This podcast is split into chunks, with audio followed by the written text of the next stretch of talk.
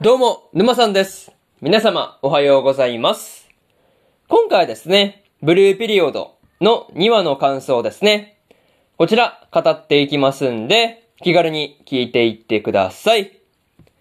というわけで、早速ですね、感想の方、入っていこうと思うわけですが、まずは、一つ目ですね。美術部に入って、というところで、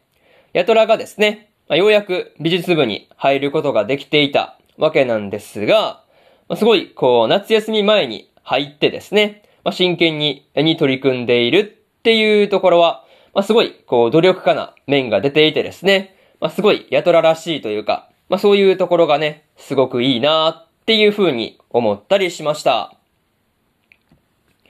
またね、夏休みにスキルアップするための課題として、まあ、こう、デッサン7枚とかね、こう、写真を1日1枚撮ることとかね、まあ、そういったことを佐伯先生から言われていたわけなんですが、まあ、こう、夏休みの間にですね、ヤトラが、こう、デッサン30枚も描いているっていうところですよね。そう。課題で言われてた7枚より、まあ、はるかに多い量を書いてきていたわけなんですが、いや、本当にこう、努力量というかね、なんかそういうところが、いや、シンプルに凄すぎるなっていう感じではありましたね。うん。まあ、実際ね、ヤトラに関しては、こう、夏休み中でも、美術室が、まあ、空いてる日は、こう、学校までね、来ていたわけなんですが、まあ、そういうところがね、すごい真面目というか、熱心というかね、そういうところが本当にすごいなっていうふうに思いましたね。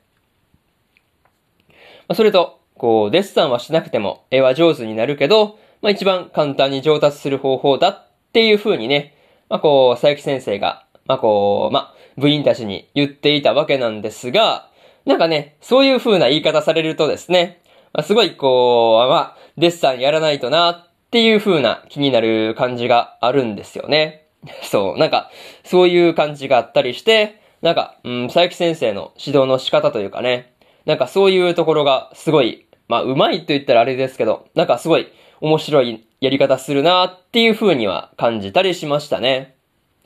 まあ、そういうところで、まず、一つ目の感想である、美術部に入って、というところ、終わっておきます。でですね、次、二つ目の感想に入っていくんですが、母の説得というところで、ヤトラがですね、芸大受験をお母さんに認めても、認めてもらうっていうことが、まあできていたわけなんですが、ま、その時にね、台所に立つお母さんの絵を描いて、まあ渡すっていうところが、なかなか好きなシーンではありますね。またね、こう、その絵のことをね、話すときに、まあお母さんの手のこととか、まあ、腕の、こう、筋肉のこととかね、まあそういったことにも、ヤトラが気づいていたわけなんですが、まあその、こう、絵を描いてね、観察力を磨いていなければ、まあ絶対に気づくことはなかったんだっていうところで、まあその言葉の説得力っていうところですよね。そう。なんかそういうところで、まあすごいこう、ただただすごいなっていう風に思わされる、まあ圧巻のシーンではありましたね。まあでもね、お母さんもヤトラの絵を見てね、まあすでに本気だっていう風に察しているところからしてですね、まあまだまだ絵に関しての理解があるっていう感じだったんで、またね、まだね、こう、説得はしやすかったのかなっていう風にもね、思ったりしました。まあ個人的にはですね、まあお父さんにも芸大に行きたいっていう話をするのか、まあそういうところがですね、気にな、まあ気にはなったりしているところではありますね。まあそういうところで、二つ目の感想である、母の説得というところ終わっておきます。でですね、次、三つ目の感想に入っていくんですが、先輩の卒業式というところで、森先輩の卒業式にですね、まあこう、ヤトラが絵を渡したりしていたわけなんですが、まあこう、その描いた絵をですね、わざわざ封筒に入れて渡すっていうところがですね、まあすごい、こう、丁寧だなっていう風に感じましたね。まあ、と言ってもね、こう、渡すタイミングとか、渡したものが、まあ、こう、手紙を入れる封筒だったりしたところからですね、まあ、結構ラブレターだっていう風にね、こう、ちょっとだけね、周りに勘違いされかけていたっていうところもですね、まあ、すごい見ていて微笑ましいところではありましたね。そう。まあ、確かにね、卒業式に手紙っぽいもの渡してたら、まあ、そっちの方に勘違いするよねっていう話ですからね。そう。なんかそういうところがすごい見ていて微笑ましいところではありました。それとですね、森先輩と絵をね、交換するっていう時に、まあ、こう、まあ、絵の起源がですね、祈りだっていう話が出ていたわけなんですが、まあ、多分ね、その話がなければですね、ヤトラがお母さんを説得するっていうところで、まあ、もっと時間がかかっていたかもしれないっていう風に思うとですね、なんていうか、こう、森先輩の存在というかね、なんかそういうところは大きいなっていう風に思ったりしました。またね、卒業式の最後として、まあ、こう、佐伯先生も入れて、美術部全員でですね、記念撮影をしてですね、それでこう、終わるっていうところもね、まあ、すごい、こう、綺麗な終わり方だなっていう風なことをね、感じたりしました。まあ、そういうところで、三つ目の感想である、先輩の卒業式というところ終わっておきます。でですね、最後にというパートに入っていくんですが、今回はですね、ヤトラが美術部に入ってですね、森先輩の卒業式っていう具合に、こう、まあ、どんどん話がね、過ぎていっていたわけなんですが、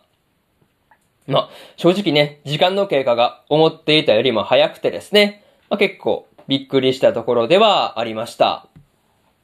まあ、それとですね、ヤトラが無事に進路のことで、まあ、芸大を目指すっていうことをね、まあ、お母さんに認めてもらえたっていうところもね、まあ、こう、何よりといったところではありましたね。まあ、にしてもね、こう、ラストで、ヤトラがですね、リュウジと一緒に予備校に入っていくっていうところが、まあ、映っていたわけなんですが、まあ、こう、次回からはですね、まあ、明らかに予備校での話がね、出てきそうな感じではありました。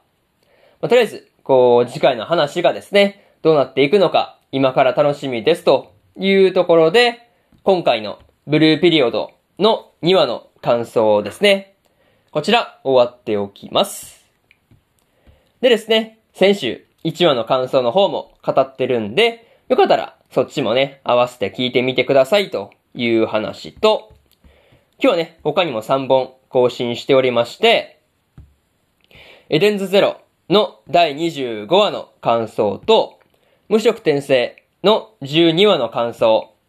そしてですね、大の大冒険の第52話の感想ですね。